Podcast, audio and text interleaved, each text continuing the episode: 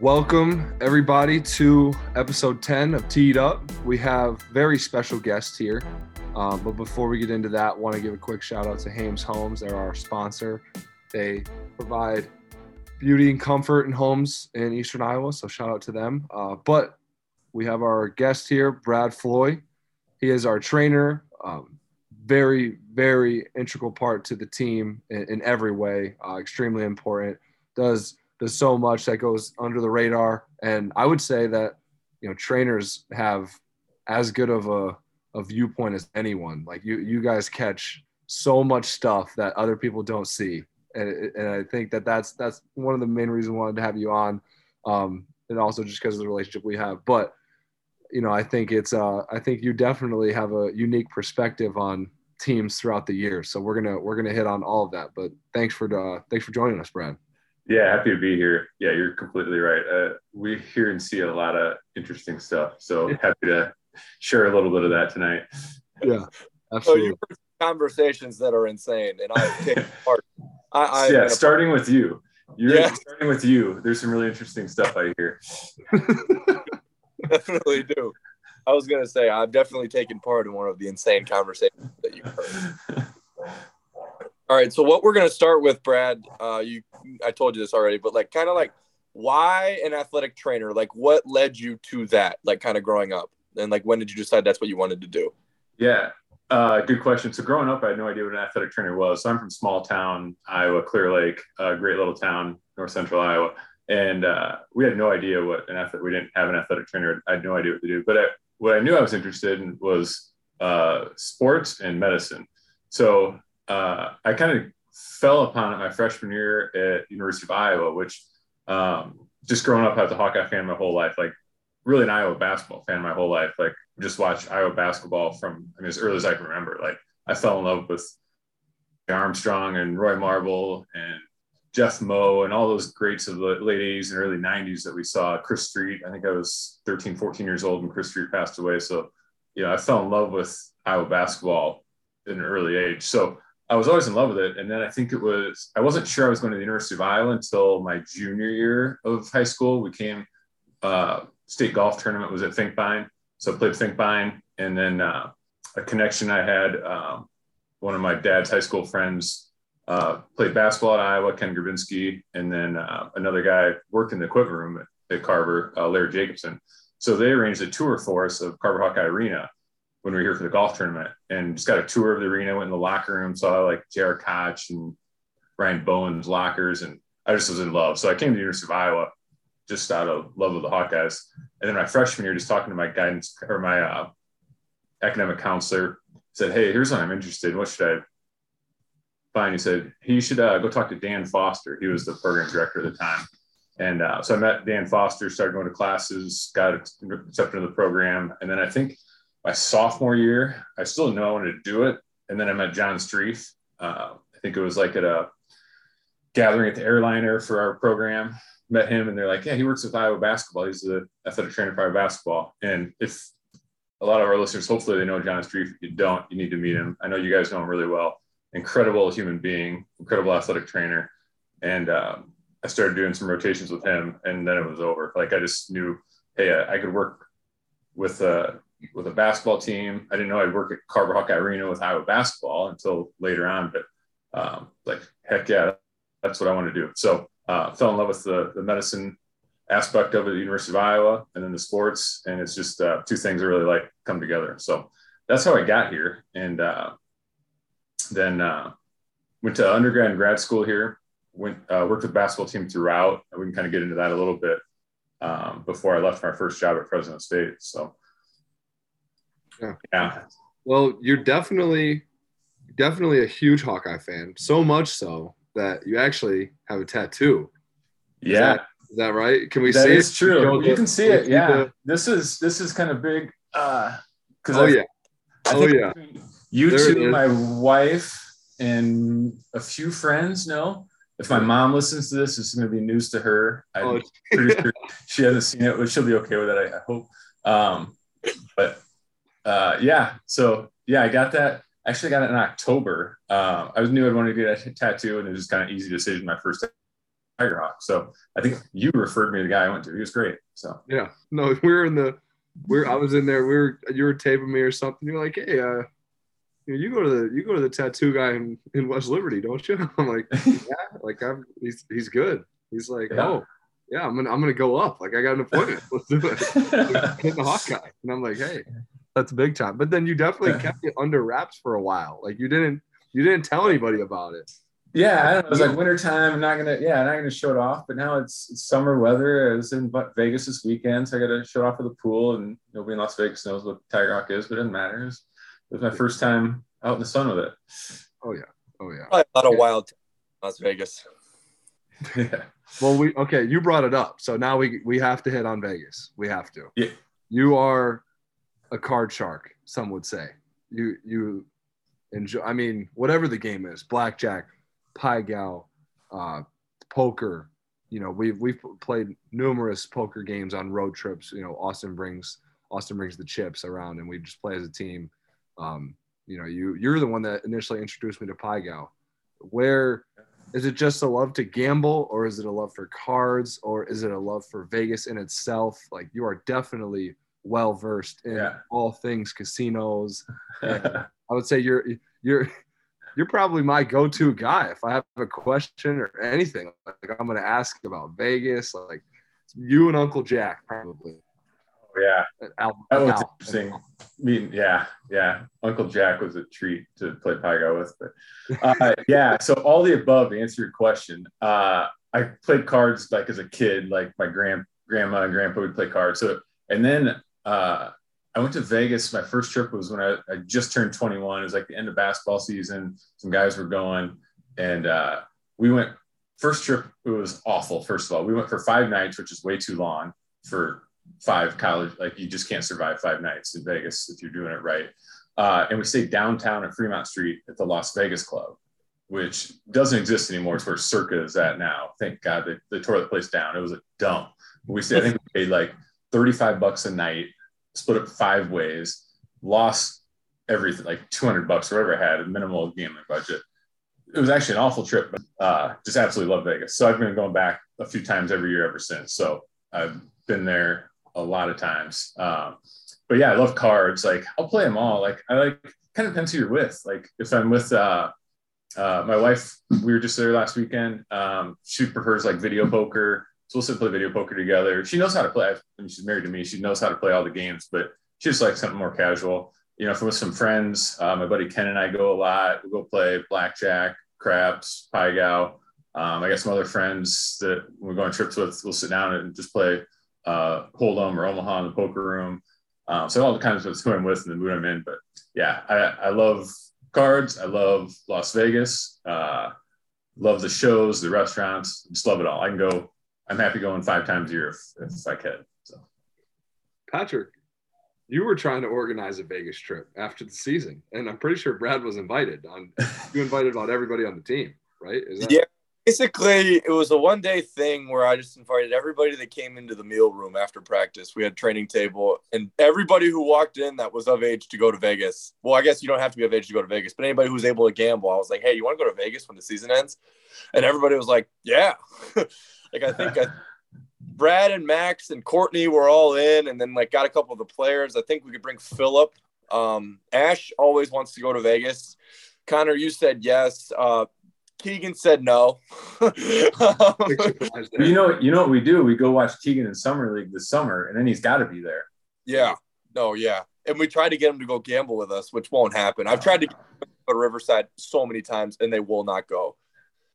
only thing that would screw that up is the europe trip right Yeah, well, summer league's like mid July, so unless we're we might have to practice. did they switch it is it mid-july this year Yeah, because last year was COVID stuff, so they pushed it back. last year was like early august yeah, Yeah. it's like yeah, it's like the I think that first weekend of recruiting, like after the Fourth of July, I think that's usually when it starts. oh okay But we can double check. But yeah, last year was a weird one because of COVID. I mean, oh. Brad, it's not too late to still go to the to do the Vegas trip. It's not too late. Me, you, Yeah. Max. Max, no girlfriend though. That was part of the rule. Max kept patrick patrick literally that lasted one day and you never brought it back up That I still have was all. note list in my phone. I have the note list in my phone of who, who who wanted to go and who. There was a couple babies on there.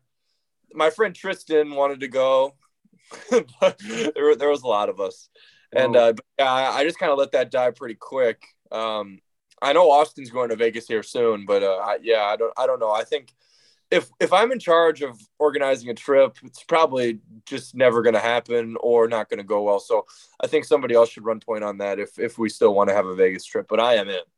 Yeah. Funny. Here's a funny Iowa basketball story for it. When after Jeff Horner, Greg Brunner, uh, Erek Hansen, there's after year, so they'd all graduated, and I think they took their they did like a tour around Iowa, playing games, stuff like that. They just made a bunch of money that summer. We all went to Vegas after they were done because they're about my I'm a couple years older than them, but we're about the same age. So we all went, and uh, one night I ended up at the Hard Rock with Dennis Rodman dancing on the bar. He was dancing on the bar. I was just watching. yeah, yeah. It was it was crazy. And then the other weird thing about it is I'm playing pai gow with my friend Jesse. He was there coincidentally. Those guys, I think a couple of them were at the Hard Rock, or yeah, I think a couple of them at the Hard Rock with us. And then at the blackjack table next to us was uh, San Diego State's head coach, uh, Brian, uh, blanking on his name, Dutcher, Dutcher. Dutcher. It was, he was there on his bachelor party playing blackjack at the Hard Rock. So Yeah. it was crazy, just kind of how everything turned together. But yeah, so there's been an Iowa basketball Vegas trip before. I have not done it with current student athletes. I'd like to keep my job and not go gamble with current student athletes. But once you're done, Patrick, I'll be there. I mean, we can go watch summer league or something. Like no rules against that. Yeah, and, if we may, and if if I happen to go to a blackjack table at a casino and you happen to be there, then, then so be Yeah, it. But yeah. I mean, I'm not giving you money to gamble with. yeah, so it's like, like we're, we're going Yeah. out there summer. We're going out there for summer league, and if we happen to be playing pai gow at three in the morning, I, I don't know. Don't, don't just don't tell Barta. I, don't, I mean, I got crushed at summer league last year, so I don't know. Uh, Maybe this time I'm just gonna. like the first day, and then like lost all of his money, so he couldn't gamble anymore. yeah, no, I got destroyed. But summer league is very fun. Okay, Brad, I want to ask you this then. We went and played in Vegas. Was that the best trip with, with the basketball plus the gambling or whatever else, like basketball in Vegas, or would you just rather go with no agenda? Uh, I can't do my normal Vegas when I'm there working. Uh, I'll let you put two and two together with that. But uh, it was fun. I mean, it was fun beating Texas Tech and then uh, great game with San Diego State. So that part of it, I really do like. like I mean, sure, go to Vegas and basketball is great. The best basketball trip I ever went on though was the Maui invite. Uh, we see we need to get back there soon. I keep talking to your dad and mom about it. We need to get an invite to that because that was, I mean, the year I went it was 2004 with Horner and Brunner and those guys, and uh, we got runner up to North Carolina. Like we beat Louisville, Texas, and then lost to North Carolina in the championship, and that was the year they won it all. I think they beat Illinois in the championship game in 05. So that was really fun. I'd love to go back there again. Yeah. I, yeah, make sure know when we talked about it. When we tweet this, I'm going to tag the Maui invite and say, hey, like, invite us back, man. It's like, I mean, it can't be that fun to let Michigan State go every other year, and then we never. So No, seriously, I don't know what it is. Something about him. I don't know. We we just can't get an invite. We're aren't we going back to Florida or something? Yeah, next year, this year's destined this August. Um, Al, you know, Al loves Vegas too. He, I think he'd try and get us back in the Vegas one, and he mentioned it. Um, Oh yeah. depending on who we play, that'd be a good one. No, he loves Al. Al is not shy about Vegas either. He likes going. Which which casino does he go to though?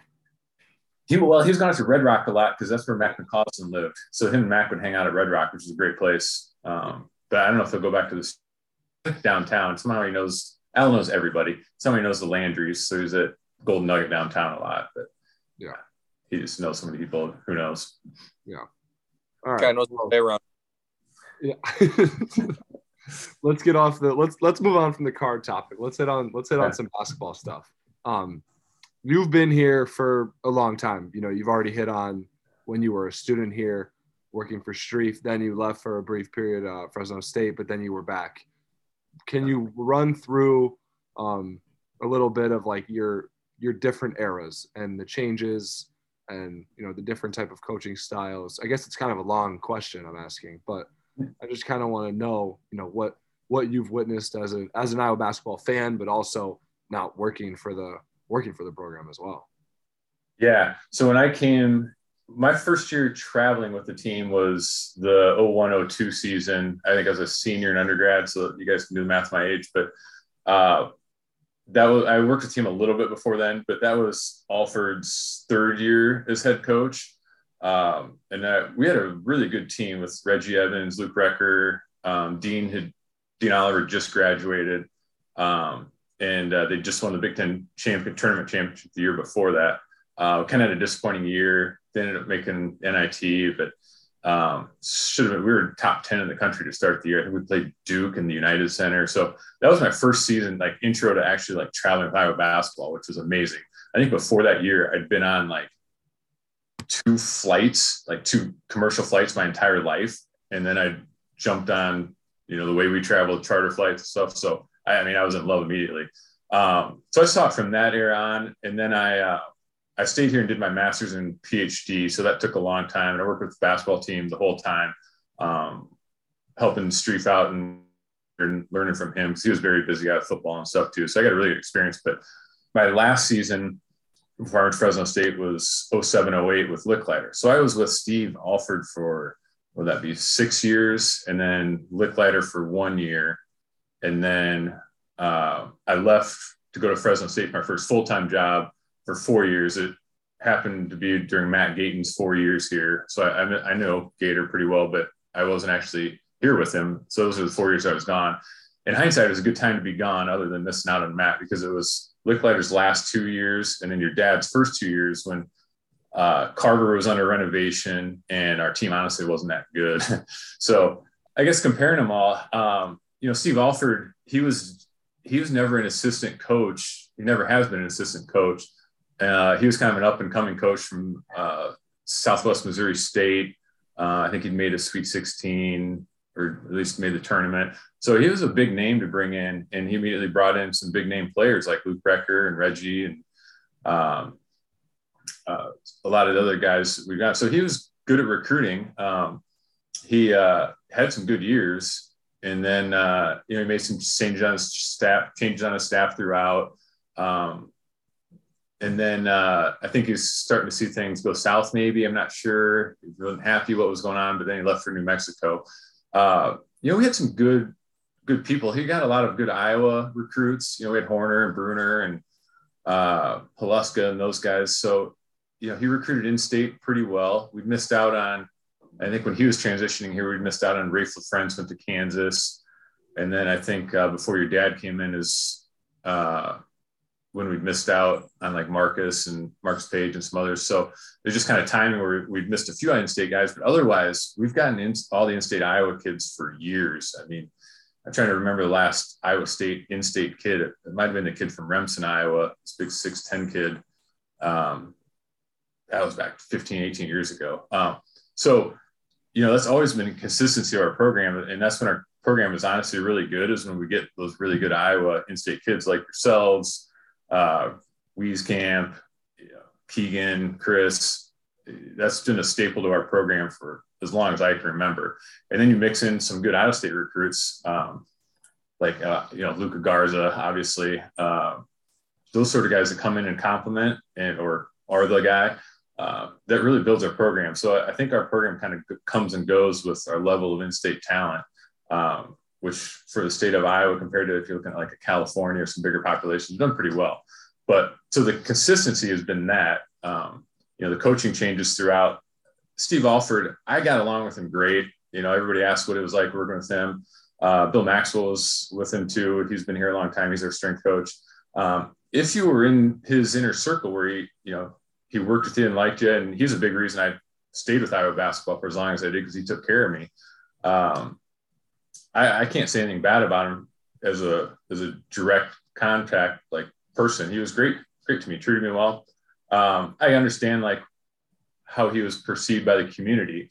That was probably one of the things that a lot of people didn't like about him. Is there's some stories you hear about him, you know, out and around town, um, which people didn't take too well. And you know, it's, still small town Iowa, um, which comparing it to the other coaches, you know, Todd Lickliter, very smart, very nice guy. He was a more introverted, uh, quiet guy. He didn't really like getting out and about. He didn't like the the social aspect, the um, you know, the bringing Letterman back and those sort of things. Like he just wanted to coach the game. He didn't want to do all that stuff. Um, you know, it's just his personality. Um, but again, I wouldn't say anything bad about him either because he was actually a really nice guy. His style of play just ended up not working out well. Um, and then your dad, I, I, think, is does both things really well. Where he's uh, obviously a really good coach, uh, recruits the state well, uh, and he likes getting out and about. I mean, he's you go out into the community, and people love your family. I mean, they love your dad. You know, the people on TV might see him getting mad and and yelling a little bit, which I think he's calmed down a little bit over the years. But uh, anybody ever had a conversation with him or, or met him at you know around town, he's the nicest, most gracious guy. Like everybody loves him. I mean, he loves getting alumni involved. He loves uh, keep you know supporting the program that way. So uh, I think your your dad has brought in that, and he came in as a more experienced coach, right? So when Alford got here, he was he'd been a head coach for four years and never been an assistant. Um, whereas your dad had been an assistant, he paid his dues at Notre Dame. He'd been a uh, head coach at smaller schools like Lehigh and Siena, and then in Greensboro, and then came here. So he, I mean, he'd been around the block when he got here. So he was already a veteran when he got here, and he understood the process. So uh, that's why I think it's worked out so well. Is he just does a good job of of of, of it all, really. Um, so totally different people, totally different styles. Uh, some things stayed the same, a lot of things changed, but uh, I, you know, I I enjoyed working with all of them for different reasons. But you know, obviously, right now with what we've been doing the last few years, uh, this is the most fun I've ever had in my whole career. Yeah, I think there's definitely something to be said for the way that you conduct yourself around the state, like, and the way you recruit in-state kids, and the way all of that is handled. Like, I feel, you know, I, I would agree. Like, like you said, I think if my dad goes out and he's talking to people in the public, and he's, you know, it's always well received, and like people hold on to that and appreciate that, maybe a lot more so than other places because it's such a, you know, it's such a close knit, almost like close knit state in a way. Like everybody knows this is small. It's kind of like everybody knows everybody. Uh, at the end of the day, you can find connections everywhere. So yeah, they really do. Yeah, yeah. It's a. I think they were up in Clear Lake this past weekend uh, at the Surf Ballroom. They went with their friends who are have a place in Clear Lake, and uh, they went to this Ashley McBryde, who I have no idea who that is, but I'm sure it was a good concert. And uh, yeah, I didn't know they were going. On Monday, the the entertainment director of the Surf Ballroom sends me a text message because I, I know that I'm from Clear Lake. He's like, "Hey, hey, saw Fran and Margaret there. Just let them, you know, hope they had a good time. Let me know if next time they're coming, I'll help them out. yeah, it's like everybody in the state knows everybody somehow. Yeah. So well, there's always going to be connections. So I think that yeah. that's definitely like a big, a big thing that you kind of almost have to do, like as the coach here. Like you got to be able to, got to be able to do that. Um, I wanted to ask one more thing on that. Uh, in terms of anything you would remember basketball wise, like technically, uh, in terms like you kind of hit on coaching styles and personality styles, but in terms of like the coaching style that you know they, the way they carried, the way they ran a practice, the way they coached the team in game, you know, talks in the locker room. What what are some things that you think were different among all of them? You know, because I'll even Lickliter, he was successful elsewhere. So you got to, you know, I, I think that there's you know interesting things to take from from every single person. So i'm just interested to see what you thought if anything stands yeah out. great question. I can start with lickliter because he was the most different of the three. Uh, he uh i mean he had the butler way um, and he had his practices were pretty short. Uh, we'd go hour hour and a half from start to finish not a lot of film. His his coaching style is more we're going to do what we do. We're going to play our tight defense. You know he had his defensive style of you know, kind of packing in a little bit more, close on on shooters, and um, keep it tight.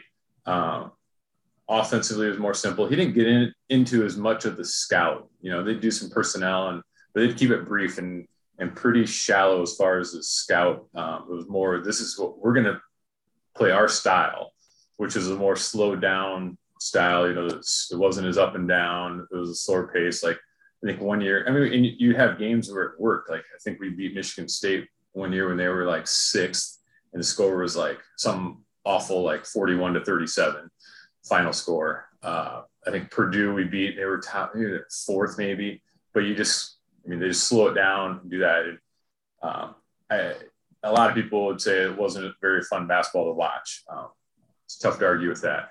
Uh, but that's how his practice would run, and he'd keep it pretty succinct. Um, and Alford was more like your dad, where uh, he got pretty good with the scouts, like pretty in depth, watched a ton of film. He was definitely an X's and O's junkie. Um, loved watching film. I mean, the players, I don't know if it was more than what you guys watch. You guys watch quite a bit of film, uh, as you guys probably know more than I do. But uh, but he would get pretty big with the scouts, and uh, you know, his he was at his best when we were in tournaments, and you'd have short turnarounds, and he'd just pull an all nighter, watch the film with the assistants, and uh, you know, he was a Bobby Knight guy, so he learned a lot from Knight. I mean, that's a lot of where he came from. Um, so practices with him were long. I mean, we'd go long, uh, pretty difficult practices. We'd work on a, a lot. He brought, he was more of a, a defensive guy, really, but he liked to shoot. I mean, he, he tried to work on the defense more, um, but he was also good X and O's offense. So, uh, but definitely longer. Like he was, the guys would definitely break down a little bit more under him. Uh, and now with you guys, uh, I think our practices are about perfect. I think we kind of dialed in. I mean, he's in year 12 here now, or just finished year 12. We've got to dial into a pretty tight, efficient on court practice. We do watch a lot of film, which isn't, I mean, it's mentally taxing. Sure Patrick falls asleep a lot, but. Uh, Not true. Not true. I know some guys do. I've heard stories, but. Oh, do they? you don't you don't see me in there. That's a good time for me to get some other stuff done. But uh, I, I, like our practice links right now, especially the season goes on. Uh, we dial it in pretty good. Um, and uh, the the difference, you know, is things like the players have changed, coaching styles adapt over time too. Uh, we're, you know, when I first started out working in this profession, most of the coaches wanted guys to just play. They wanted them on the court. They wanted to play through stuff. They had some nagging injury. It was just more tough it out, tough through it. You know, you just sprain an ankle. Well, if I want him out there, even if he's 80%. You know, they, it was more of that mentality. I'm not just saying it, Alford did it, but it wasn't just him. It was just coaches in general. Where I think now we've gotten smarter about it. And, uh, and I had to adjust. Like that was one of my things I've had to adjust with, with Fran is when a guy's got something that's bugging him, then I can just, I can I start out saying, oh, I mean his ankle's sore, but he can, he can practice with it. And he's like, no, no, like let's keep him out till he's 100% until he's ready to go. So he's been more uh, conservative and, and protective of the players than I was initially. I think now we're more on the same page with it, but it's uh it's definitely a change. And he's like, oh, you know, I'll practice with the guys I've got. If you need to hold five guys out because five guys are sore or hurt, then I'll practice with the guys we've got left, and he'll just adapt to it. So it's been good. I think the way our players are treated, and, and you know, just generally speaking, not about you guys, but there's a lot more things uh, that you guys have to deal with in 2022 than we did in 2002 when I first started. I mean, you guys got uh, more social media stuff coming at you, like what we're doing right now. I mean, well, you know, a podcast was 20 years ago. Um, you'll get a, a lot more uh, stuff coming at you, NIL stuff. Um, you guys are more well-rounded people, honestly. Uh, in 2002, this is a funny. I mean, show my age again. No, uh, very few of us had cell phones. Reggie Evans had a pager. He had a two-way pager. That's how he was text messaging people. Is he had a two-way. It was just a little beep around his belt. And then uh, some of us had cell phones. I think I forgot my first one senior in college. So uh, we didn't have instant access to everything you guys have now. I mean, you guys finish a game, like you guys finish winning the championship, and I gotta like, like just throw stuff at Patrick, like, hey man, you got to cut your tape off, you got to get undressed, you got to shower, we got a bus to catch. He'll just be sitting there on his phone, reading messages, tweets, and not just him. I mean, Joe Toussaint. Oh my gosh, how long did it take Joe Toussaint to get ready? so, so it's it's interesting how things have changed, and and you guys have changed too. I'm going to see you, the players have changed over the years. So, uh, a lot of uh, a lot of different things to deal with now than we did 20 years ago. Absolutely. No, yeah, and this is you brought up social media. That's kind of a question I wanted to ask you. Like, so you're somebody obviously who's there on a daily basis. You know exactly what like every single player is going through. Like, because you're, I feel like you're kind of like a sounding board. Like for most of us, it's like because like we just there's so much interaction with you because whether you tape us, whether we get treatment, whatever. So like does the does the like the criticism and stuff that we catch online like does that does that affect you just because you know what it's like for us like every single day yeah that's one of the main reasons i'm on social media is you don't see me posting a whole lot occasionally but it's more just to keep up on what you guys are seeing and doing too like i mean i find out about some of the stuff going on through twitter like before you guys walk in the room so i think for me being aware of what's going on and you know like stuff Jabo might be going through on his Twitter wars with the parking department or stuff like that. Uh, yeah, I think it's good for me to be in low. I mean, my profession's grown a lot in the mental health care aspect of it, and a lot of that has to do with social media influence on it. Student athletes have it. As great as it is to be a student athlete, it's the most difficult thing as well. Uh, and I think even more so for men's basketball, women's basketball, football. I mean, you guys are high profile, especially in the state of Iowa there's no more high profile athletes than you guys.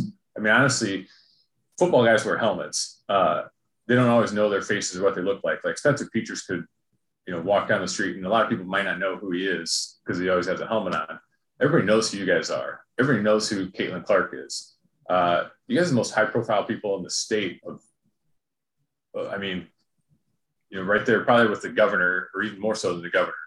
Like kids don't know who the governor is most of the kids love you guys. Like they all know who you guys are. So having to deal with that, as great as is also challenging too. So yeah, you're right. I do have to.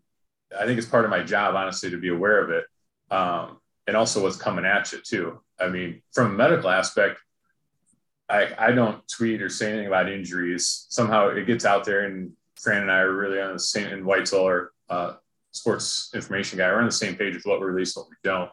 But there's a lot, especially with gambling being as as rampant as is now, like sports gambling, that is. Um, you know, it used to be just in Nevada and and that was it. It was the only place you could make a bet.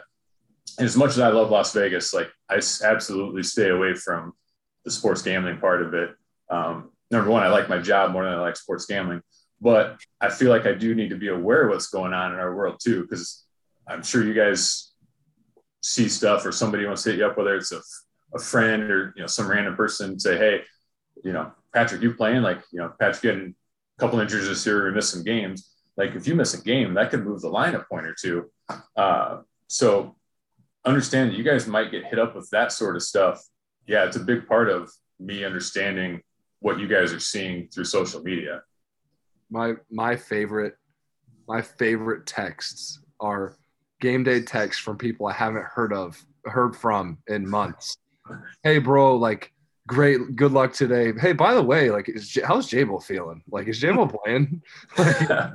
yeah. I, hey, yeah, I don't know, brother. Like, I, I normally, normally I just don't reply. But if somebody, yeah, like, hey, hey, man, like, you know, really great job so far this season. Like, how's Keegan's ankle? Is he getting better? Like, yeah. Really? Yeah. You really want yeah. to know Keegan's ankle? I swear to God, my wife doesn't know a lot of that stuff. Like, my like she was like, oh, Keegan wasn't going to play tonight, huh? She doesn't know. Like I don't tell her. My my brothers have just I mean they've learned over the years they don't like my my own family doesn't like I don't tell them that stuff at all. Like it's just not I'm not not messing around with it. So yeah, I can't imagine like I think most people I know just stop trying now. They just know it's not getting anything from me. But you guys, I'm sure you get help from some kid you had freshman high school class with, and they're like, "Hey man, what's up? Yeah, no, exactly.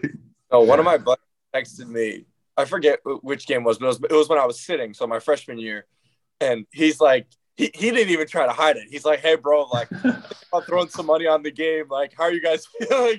He's like, how was practice yesterday? All this stuff. And we ended up winning the game, but we had a horrible practice the day before. So it's like, if I were to tell him, like, like, oh, like how we practiced the day before, then like he probably would have bet on the other team and then we would have won. But like he's like he didn't even try to hide it. He was like, oh, like like I'm thinking about throwing some money. Like, what do you think? I'm like, and I just had to leave it. I was like, bro, I just I just can't that. You know, at least it's I'm- like. Yeah, we don't even know. Like, I mean, you, me, like, you guys are playing the game. I'm right there. Like Keegan missed the game at Purdue with his ankle. And of course, you know, we all know like if you think you know something about sports gambling, you would you would bet against us to not cover, knowing that Keegan's out that night. And I can't remember what the spread was, but I'm sure we probably covered it. We only lost by seven. Yeah. No, we covered that game. I remember specifically because I looked at ESPN like beforehand to see like I I never know what time we play. So Yeah. like I I truly have no idea. That's not a joke. I'm not like trolling. It's like that sounds insane. Like I never know what time our games are. So I look at the ESPN app and it says you know, it says the line right there. Then I was like, after it got announced that Keegan was out, like somebody broke it on Twitter and I was curious. So like I went and checked the line. It jumped like seven points, like six. It was like six points or something insane. Like we went from like I don't I don't remember what it was, but it was some, I feel like it was something like maybe like minus eight or minus nine to like a minus fifteen or minus minus sixteen, something in that in that range. Like once it was released that key. So I mean that's that's huge information for the yeah. gamblers. Yeah. Huge. I I only I only know what time we play because then I'll know if we get sandwiches or not after shoot around. if we get Jersey Mike's, it's a late game. Actually, Jersey, like like I asked Slavens what time we play so I know what like if we're gonna get like Jersey Mike's or Potbelly or whatever it is.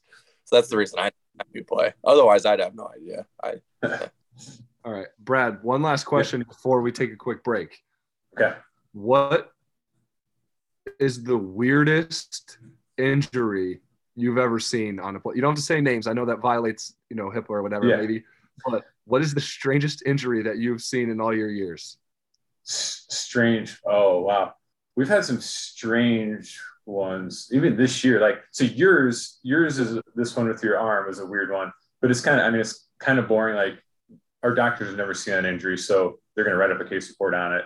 Um, but there's one I can't. Here's a this might be the gruesome one too, and I can say this one because it was there's an article written about it in ESPN the magazine a while back. Uh, so I was at Fresno State. We had a kid named Tyler Johnson who ended up he's I think he's out of the league now. He might have had a 10 day. He had a 10 day with the Spurs this year with Weezy when he was there, but he was at the Heat for five years. He had a, ended up having a good contract. But anyway, he was at Fresno State. He got was 50 there. million. He got 50 Yeah, yeah, he had a four year, 50 million deal with uh, Miami. Yeah. He, he went from like 10 days contracts for like two years and then it got all of a sudden got this 50 mil. And then he went back to league minimum and then 10 days. But um, so we were at practice and he like dives for a loose ball and he undercuts this big Serbian kid we got, Nedeljko Golubovic. Uh, and the kid, Ned, fell on top of Tyler's head. So Tyler's face down on the court and Ned fell on his head and drove his face into the court.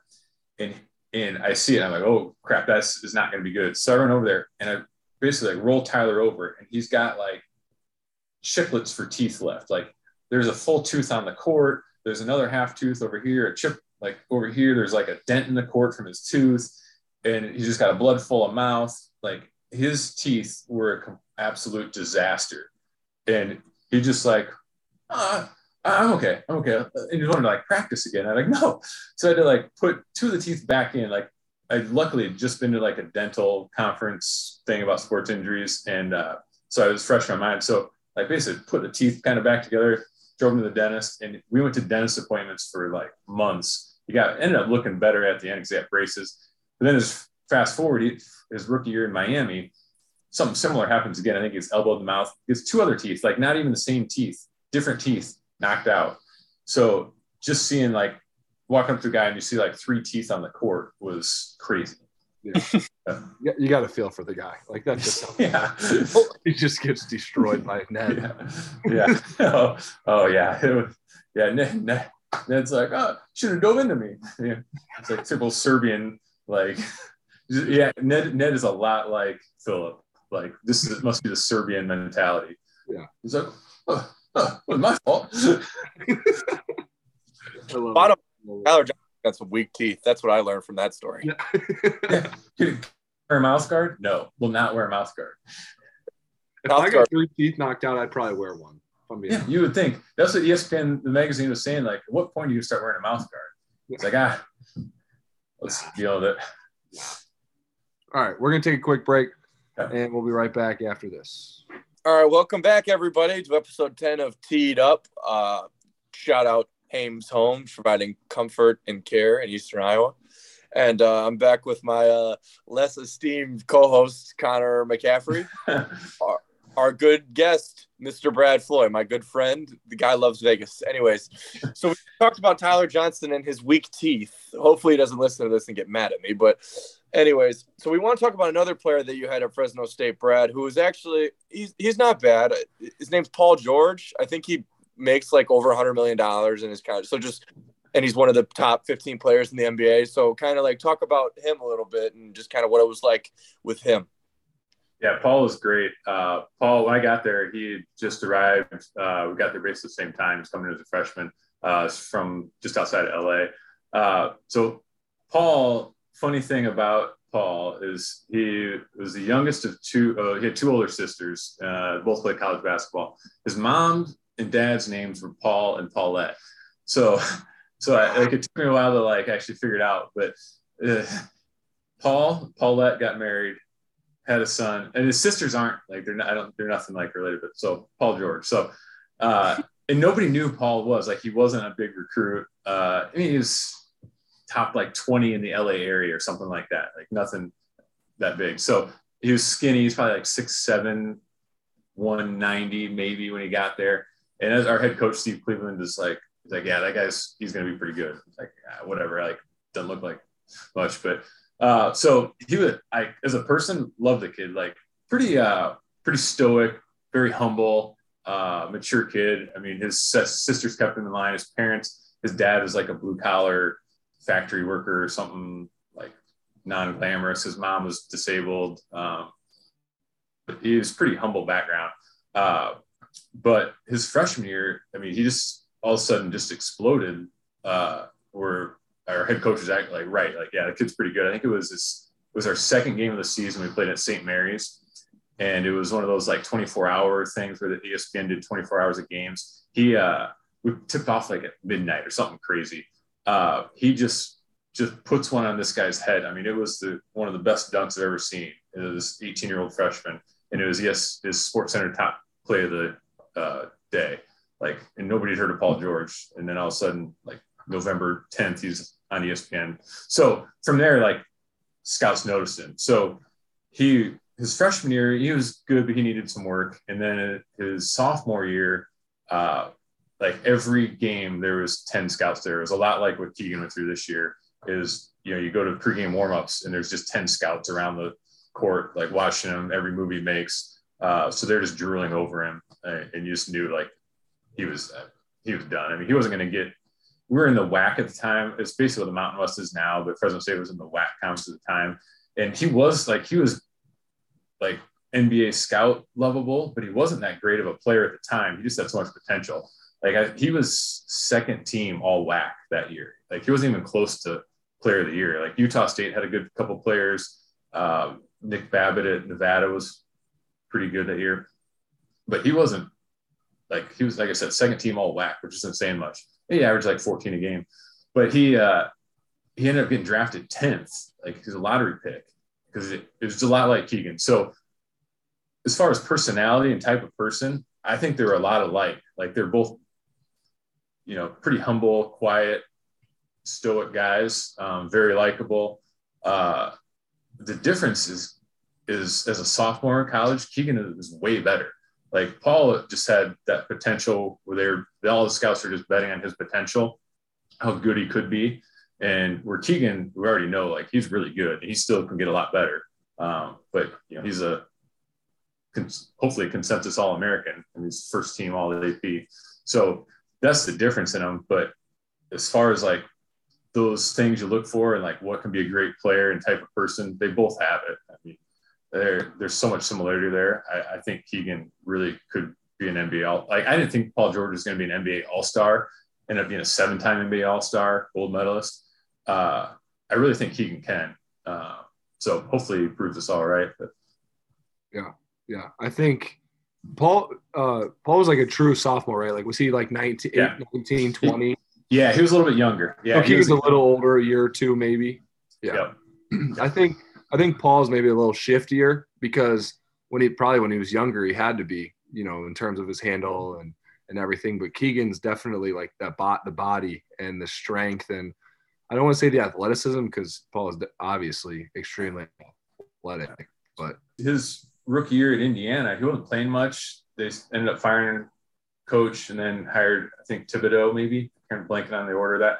But they just said you got to learn how to play defense, and he became he made himself an all defensive player. Like he's been in the NBA all defensive time like three or four times. That's what got him the playing time, and then the scoring came after that.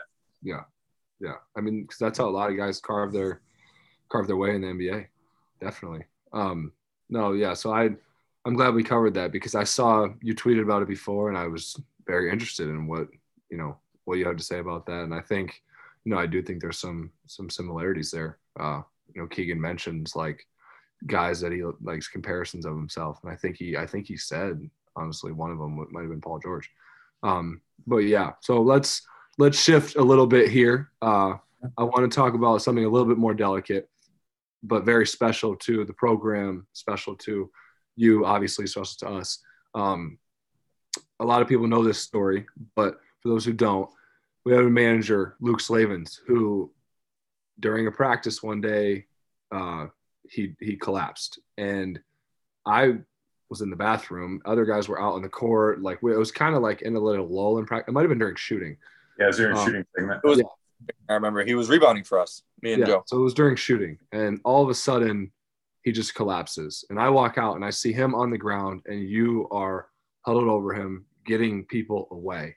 And so if you could just, you know, talk about what what happened a little bit, or what you know, whatever you're allowed to cover, um, just that situation as a whole. How I mean, you literally saved, you know, you saved his life, and you know the EMTs got there, uh, but you had to handle that for for a lot of the time. You know, obviously you weren't expecting to come to work that day, and you weren't thinking about going to be something that happened.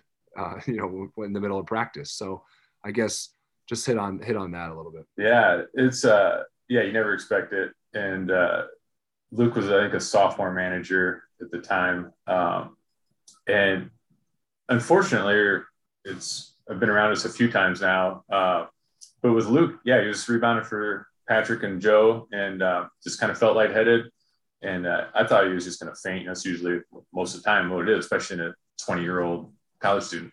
And uh, as I was talking to him, he just stopped answering, started kind of fading off. And uh, my athletic training student, Zoe, uh, was right there with me. And so he was, as he was fainting, like he was sitting in a chair, so we lowered him on the court and uh, checking his pulse, checking his breathing, and it, he lost both of it. So uh, we had an AED right there every practice. So Zoe went and grabbed it and uh, she called 911. So I started doing, uh, well, I put the AED on, shocked him once, started doing chest compressions, and literally within uh, we have the recording from the AED. It was within two minutes he'd regained his pulse and was conscious and talking. So he was really in a perfect situation, other than if you're actually in the hospital at the time it happens, because we had an AED right there, and there was a day of this women's basketball game. So upstairs on the concourse there was a paramedic crew, so they were already in the building.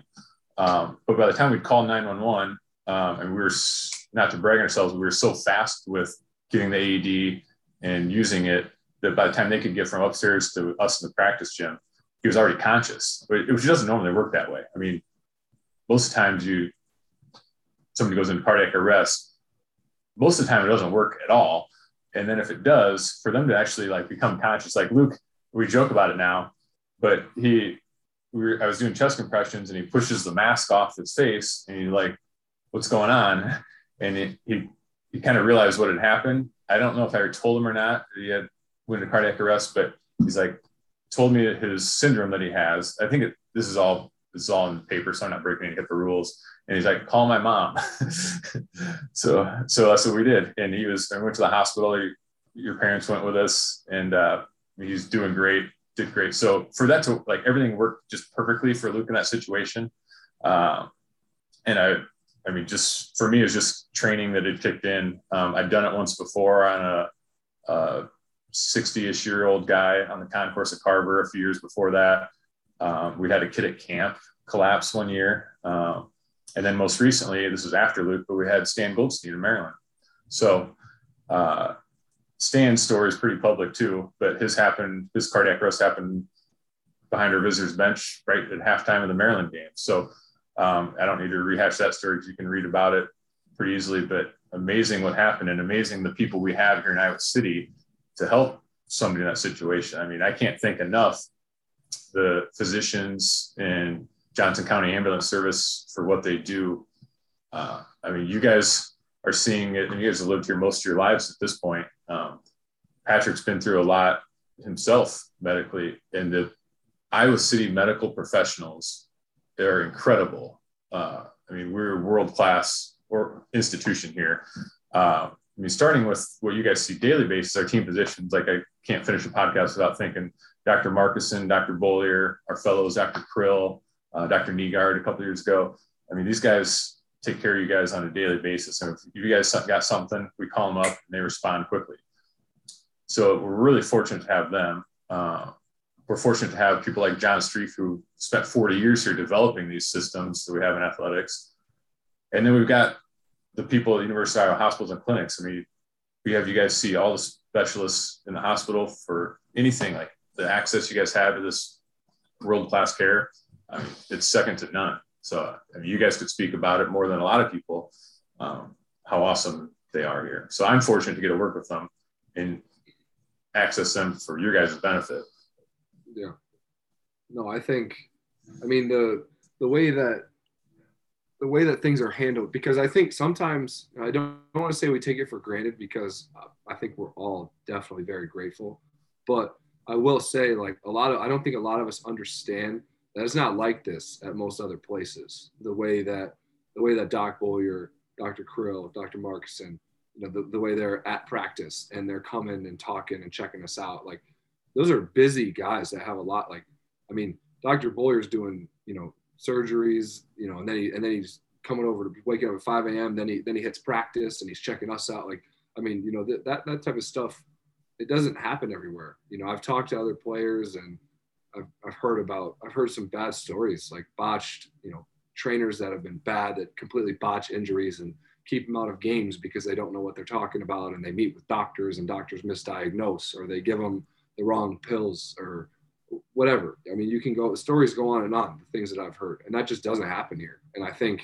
you know, it's something that doesn't, it, I mean, it doesn't go unnoticed. I think everybody knows that we do have the, the, you know, some of the best care in the world, like you said, you know, second to none. And I think that it just needs to be highlighted in, in every way. And I mean, obviously, you know, the, the one that's nearest to our hearts is involving Patrick. So I mean, Patrick, if you want to hit on a little bit of that as well, I'll give you the give you the floor. Well, yeah. So oh, I wasn't even going to talk about my thyroid at first. I was just going to say like like it's crazy like like if you're in, anywhere in Iowa City like like I remember Connor when when I broke my arm because you tackled me when I was in like fifth yeah. grade, sixth grade, like. Yeah. We were at Jack's flag football game, and of course, like a coach whose game just got finished was like an orthopedic surgeon at like Mercy Hospital or something. So he knew exactly like what to do. Boom, boom, boom, got me to the hospital. Like and did all that stuff and then like checked up on me and like that was like my doctor for that point when I broke my arm. It's like you can't go anywhere in Iowa City and like not be around like a doctor, like where something like that could happen and a doctor isn't present or somebody who has some direct connection to a doctor or medical experience or whatever.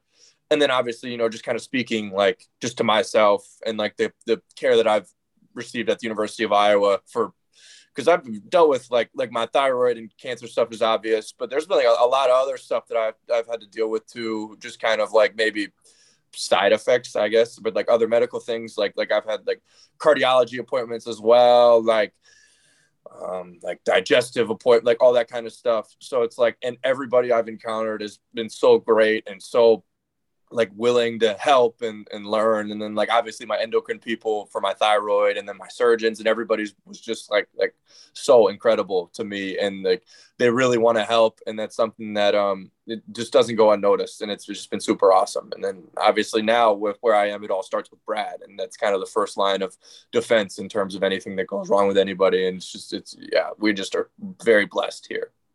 Yeah absolutely. Absolutely. All right.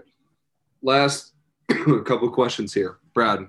Yeah. I want to go back to we've talked about you know your your unique perspective and the things that you hear in the training room, you know, whatever else. Um, we're not going to have a draft because I wanted to ask you this un unscripted. I want you to give me some of your all-time favorite players slash stories that you hear in the training Oh, room, ones that you actually hit on. And I know that that's a wide range. if there's any that stick out, um, you know, obviously for the most part, you have. I feel like you have a good relationship with everyone, but I think if there's any guys that you know stand out, and you know, just some of the things you hear in the training room, like that are just hilarious, like just insane. That's a Um, great question because I mean I could I, I could go on I could do a half hour easily at least and I'm gonna leave I'm gonna leave Patrick out of it like I can start with Patrick but I'll leave him out of that just out of respect for having me on the podcast but I also have got, to leave it. I, I can take. I can. I also got to keep it appropriate too I, I don't want to get an explicit tag so uh I'll start I got three three of the funniest ones that I can think of so I'll start with my first year Reggie Evans Reggie diehard lifelong Iowa fan I always love the guy. So I'll say that I, I always love him, and uh, but I got to tell the story because it's just hilarious.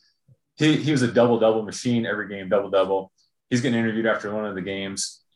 Hey Reggie, what do you what do you think when the chant? What do you think about when the crowd is chanting your name when you're uh you know during a game? He's like, man, they're my two favorite words to hear. Red G. That's Yeah, classic. That is a great. That is an all-time great quote. Yeah, two favorite words. Red G. That that is is amazing. stories, but that's the best one. Uh, but I can't I can't answer this question without bringing up Josh Oglesby. You can't. You can't. No, Josh, Josh Oglesby. So, first of all, this is the same kid who went to the wrong class for half a semester before realizing he was in the wrong class. Like he was supposed to be in the classroom next door. He was just going to the wrong room. It wasn't even the same. It wasn't like it was rhetoric and rhetoric. It was like two totally different classes. So that's this is the kid we're talking about. One time he asked me, "Why if if pilots can get speeding tickets in airplanes?" And I, That I go, been told. Yeah. yeah, I go, maybe. I mean, maybe. I don't know. But he's like, if they can't, then why don't they just go as fast as they can? Fair question, Josh. You're onto something, Oglesby. That's right. Jo, you're onto something. now bro. that horrible, horrible question. He doubled Yeah. down. Oh yeah. And then the third one, most recently, so CJ Frederick, uh, the guy, the guy can talk and tell us like just entertain you for hours, but he he one of his many injuries he had when he was here. I was like, all right, CJ, here's what you're gonna do when you go home. You're gonna do this and this, and you're gonna ice it, like like ice it off and on tonight. I go, do you have do you want me to send some ice home with you, or do you have ice at home that you can use? Well, if we have ice at home, I don't know where it would be. and I'm like, I look at him like, are you are you serious? And he's like, I mean, I don't know where I don't know where stuff is. I'm like, CJ, ice. It's in the, it's in the freezer, bro. Yeah. Idiot. It's in the he was freezer. yeah, he roomed with Wheezy. Wheezy, I told Wheezy this like immediately. Like, I gotta find Wheezy. Wheezy's just like, oh no. Why am I not surprised that he would say some dumb shit like that? Like, oh. yeah. that's just that's funny, but like that's also that's the worst one. Yeah, that's Like- that's pretty bad. Like J J O, like okay, reasonable question, but I mean, but I mean, come on, He's. He's JL. Yeah, He's, he just is. Like you just you had to expect something like that. yeah. I mean, yeah. No, I don't know.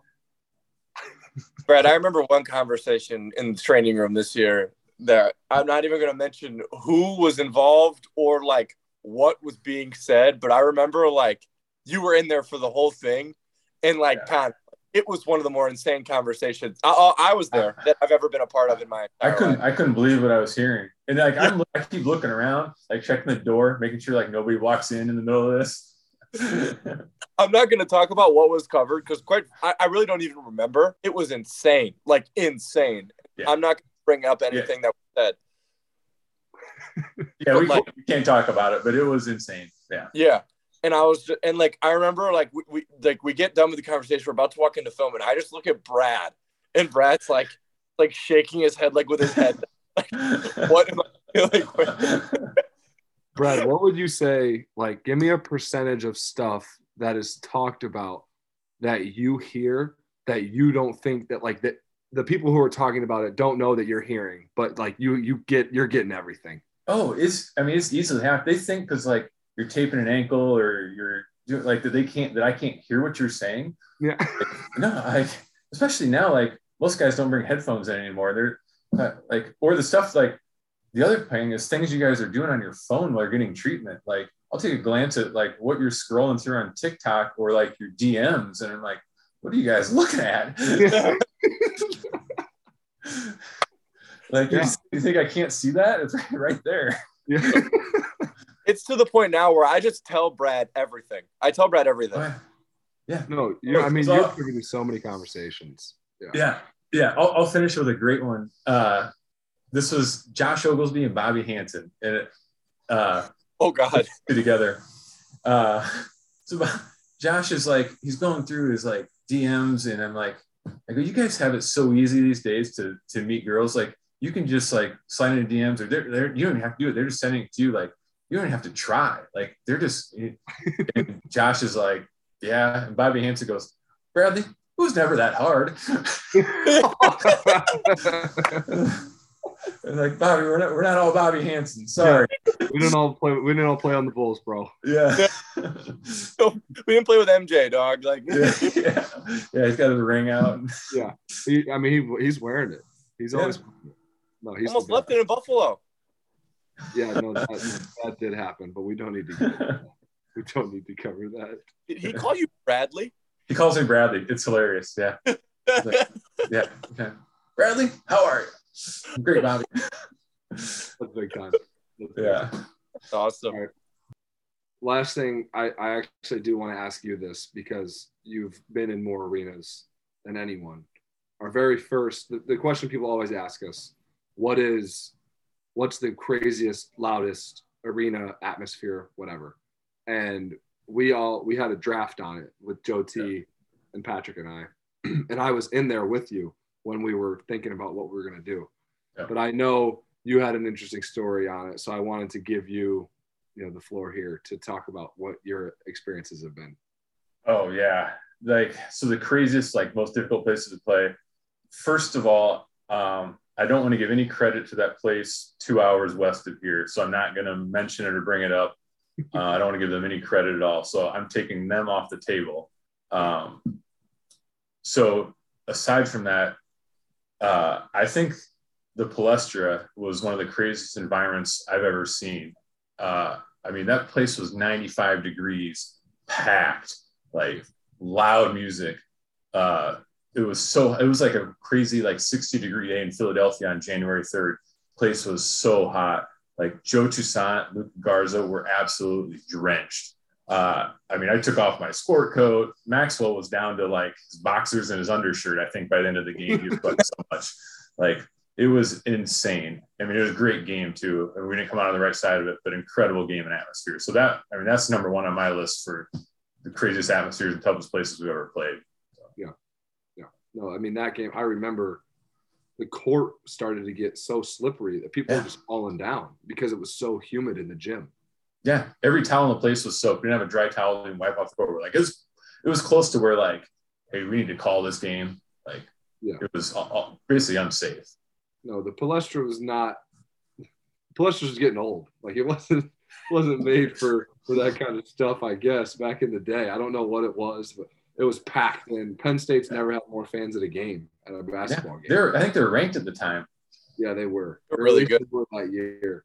That was gonna be the one year they made the tournament, and then COVID canceled it, and then Chambers got fired. Yeah, that, but that was like their year. They hadn't made the tournament, hadn't made it, and then they were 100 percent gonna make it.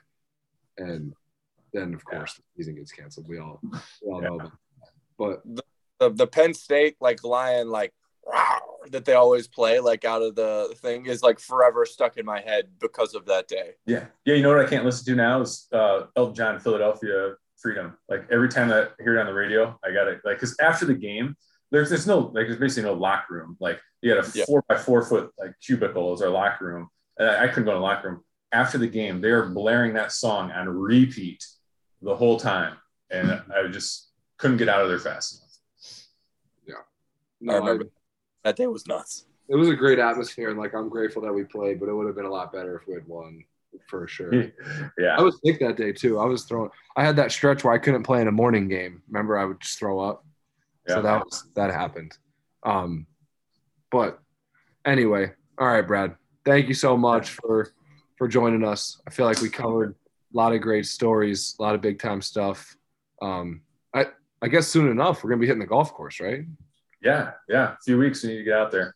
Yeah, a few weeks. You, I mean, you love to play, right? Oh, yeah. Play I'll play anytime. Yeah. all the time. I'm terrible. I'm gonna I'm gonna make a serious investment in my game this summer, so we'll see. It's gonna be basketball and golf, like no school, nothing. Just gonna try to get somewhat respectable, and if I can't, I might give it up. So we'll see. But thank you for joining us. We appreciate it. yeah. Thanks for having me. It was great. Fun. Thanks, Brad. We're gonna keep it going, and maybe we'll once we get uh once we you know do some episodes in the future, we'll try to have you back on at some point. and Hit on some more hit on some more stories. So Yeah. thank you. Yep. No problem. This was uh this was big time. Shout out Hames Homes one more time. Appreciate them. But it's gonna do it for episode 10. Thanks. Thanks everybody.